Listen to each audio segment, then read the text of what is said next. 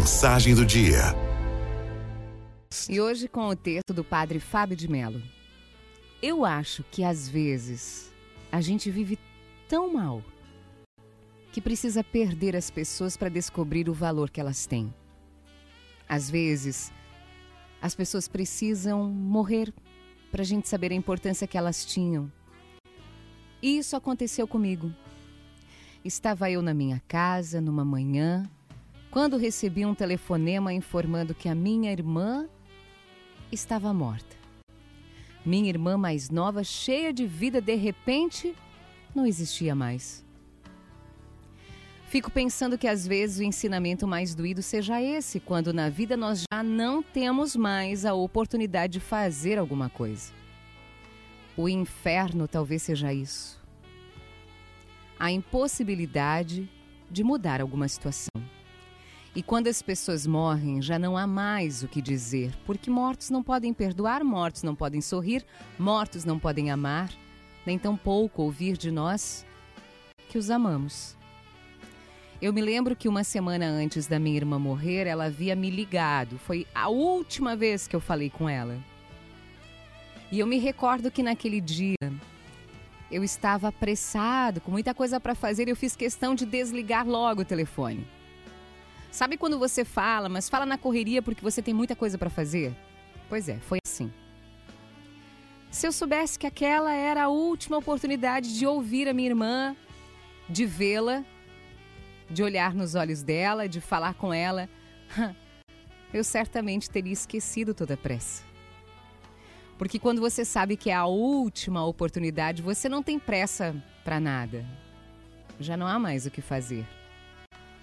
Essa é a beleza da última ceia de Jesus.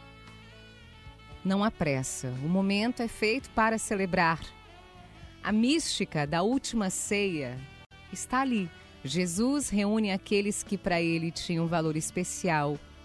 Inclusive o traidor estava lá. E eu descobri com a morte da minha irmã que eu não tenho o direito de esperar amanhã para dizer que eu amo.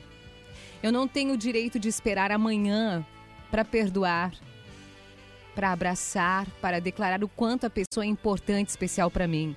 Não, o amanhã eu não sei se existe. O agora sim, o agora existe. Eu me lembro quantas vezes na minha vida de irmão com ela, passávamos uma semana sem nos falar, por causa de uma briga, de uma confusão.